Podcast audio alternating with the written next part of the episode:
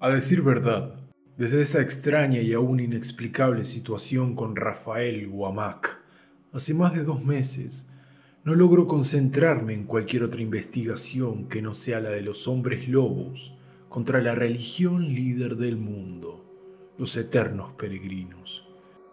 Nunca me había sentido así. Mi teléfono está lleno de mensajes de voz sin oír, de canales y periódicos que reclaman algún material de noticia para sus columnas.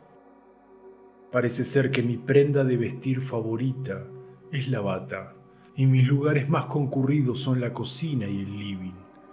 Por las noches, antes de caer derrotado por las pocas horas de sueño, me pregunto si lo que vi fue verdad, e intento negarlo, autoconvencerme de que simplemente fue un mal sueño, pero la cinta de video está ahí puesta en el reproductor de VHS, lista para traerme de nuevo a la cruda y terrorífica realidad.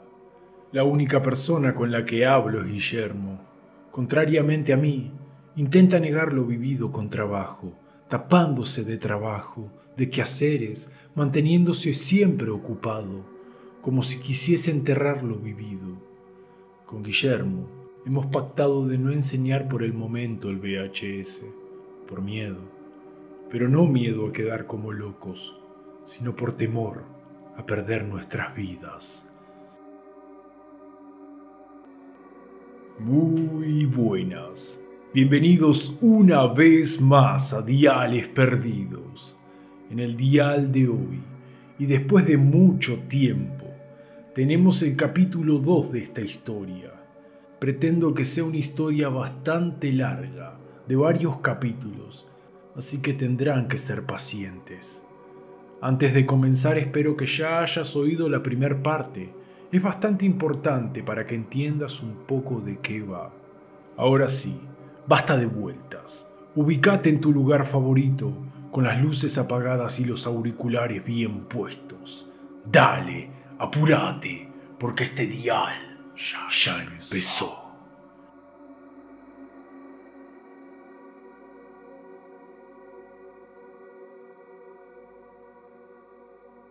Una mañana, en un barrio tranquilo bastante vacío de vecinos, debido a que en ese momento los niños se encontraban en las escuelas y los adultos en sus respectivos trabajos. Suena el timbre de una casa, un tanto dejada, desordenada. Al abrirse la puerta, el dueño de la casa se quedó entumecido, congelado del temor. Amac había ido a visitar a Enrique.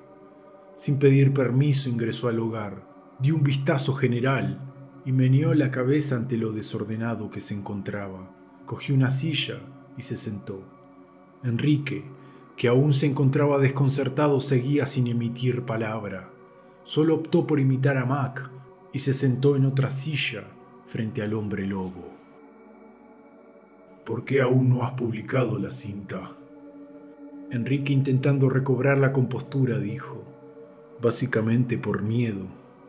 Lo sabía, y la culpa es mía. He seguido tus investigaciones tanto en televisión como en periódicos, de cómo has desbaratado de manera muy profesional operaciones tan complejas y peligrosas. No supuse que te echarías para atrás, pero claro, es lógico. Esta primicia revolucionará el mundo. Sentía que tú eras el correcto para que la verdad saliese al mundo pero me equivoqué, dijo a Mac frustrado. Pero debes entender que esto no es deschavar empresarios y políticos que tiran desechos cloacales a los ríos. Tú lo has dicho, revolucionará al mundo y habrá gente que no está muy contenta con la evidencia. Y lo primero que se preguntarán será, ¿quién hizo esta entrevista? Todos tenemos que hacer sacrificios para vencer. Vencer que Rafael, o como te llames, una entera religión, es de locos.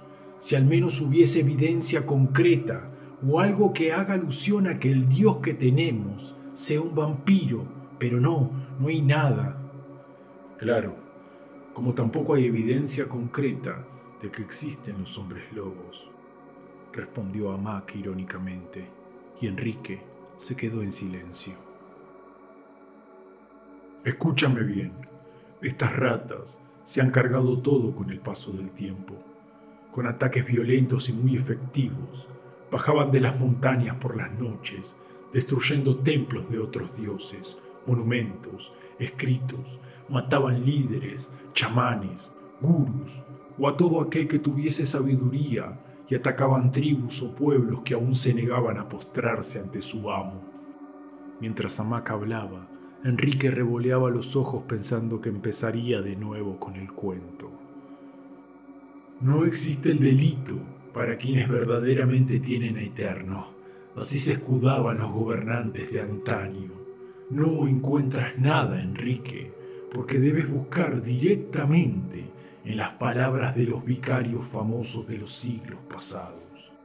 Los muy tontos, en un intento de refutar y criticar ritos, costumbres, deidades de otras tribus o pueblos enteros, elaboraron escritos intentando defender su doctrina y descalificar a los que no se unían a Eterno. Sin darse cuenta, dejaron información valiosa. Y Enrique quedó en silencio una vez más. Me voy porque tienes mucho que pensar, leer y decidir. Pero antes déjame decirte que desde el momento cero mi confianza y lealtad está en ti.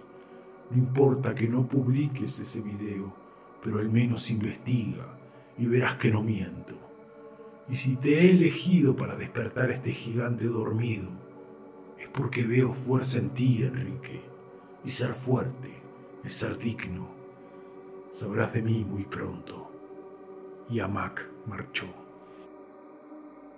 De esa forma, Enrique buscó acerca de los orígenes de esta religión y mediante vicarios importantes de antaño que intentaban descalificar o justificar sus atrocidades, se dio cuenta que se impusieron a base de sangre y engaños, hasta que encontró una antigua afirmación del gran vicario Agustín famoso por cosechar cantidades de adeptos.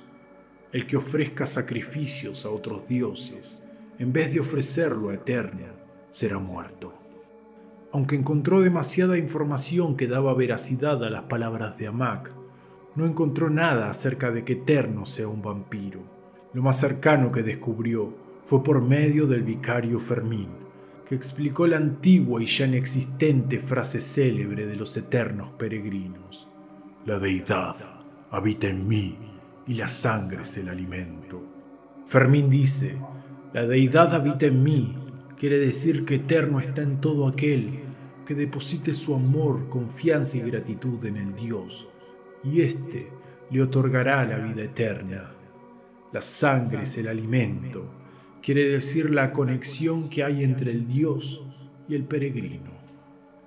Enrique pensaba que esa no era la definición correcta, que estaba ocultando algo, pero ya no importaba, porque había llegado a un callejón sin salida, no sabía por dónde continuar, necesitaba una señal, una pista, un hilo con el que pueda desvelar este asunto.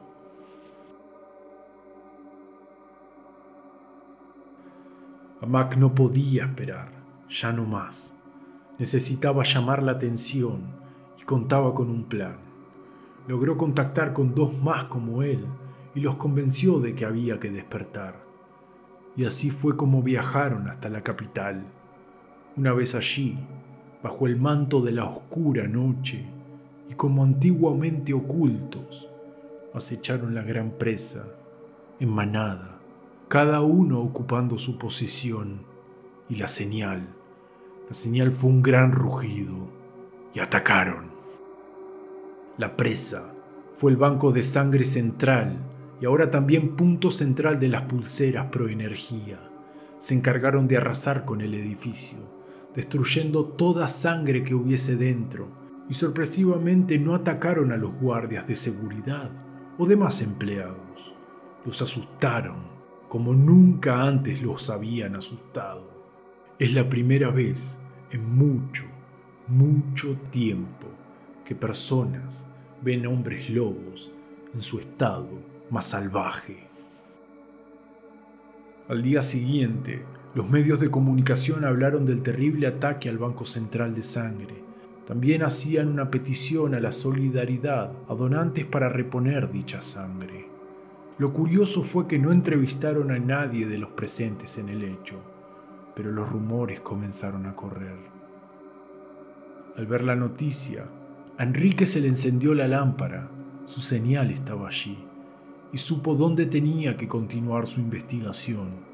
Sonrió y repitió la última frase de Amac antes de irse. Sabrás de mí.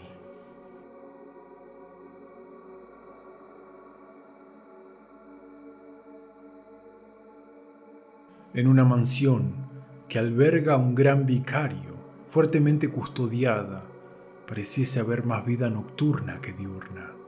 En un despacho tenuemente iluminado, golpearon la puerta e ingresó una persona. Permiso, vicario Fermín. Me he encargado en persona de que los testigos no sean entrevistados, como usted me lo había pedido. Aunque déjeme decirle que por las calles ya se está hablando acerca de lo ocurrido. Me refiero a la especie de los autores. Habladurías, hijo, habladurías que quedarán en la imagen de las personas. No debemos preocuparnos por lo ocurrido ajustaremos unas cuantas pulseras más de nuestro ganado y así volveremos a llenar el banco, haciendo un gesto con la mano, como si no hubiese problema por la sangre. No debemos preocuparnos, pero tampoco debemos relajarnos. Este asunto debe ser cortado de raíz antes de que continúe creciendo y haga que salga de los pozos en los que están escondidos estos inmundos. El gran padre lo sabía. Sabía que esto podría llegar a ocurrir en algún momento. Supo que del mal debíamos estar protegidos, sin tener que ensuciarnos las manos. Entonces, creó la familia, una serie de cinco familias de cazadores, bendecidos por nuestro gran Padre con gotas de su propia sangre. Estas familias están distribuidas por el mundo son linajes que se transmiten de padre a hijo para servicio de eterno. El vicario metió su mano en su bolsillo interno de su gran túnica negra. Sacó una tarjeta con un número de teléfono que le entregó a su asistente personal. Debes ponerte en contacto con este hombre y su hermano y diles que llegó la hora, la hora de cazar hombres lobos. Bueno, bueno, bueno. Este fue el capítulo 2 de Amac. Y en el capítulo 3 ya sabrán lo que va a pasar. Va a haber cacería. Cacería de hombres lobos. Van a tener que continuar esperando. Ya les dije que esta va a ser una gran historia y larga. Tendrán que ser pacientes, pero claro, como siempre, me tenés que llenar el botón de likes me tenés que ayudar en los comentarios y podés participar en el transcurso de esta historia. Hacémelo saber en la caja de comentarios. También podés comentarle de esta historia a algún amigo o familiar tuyo. Y claro, como siempre, suscríbete.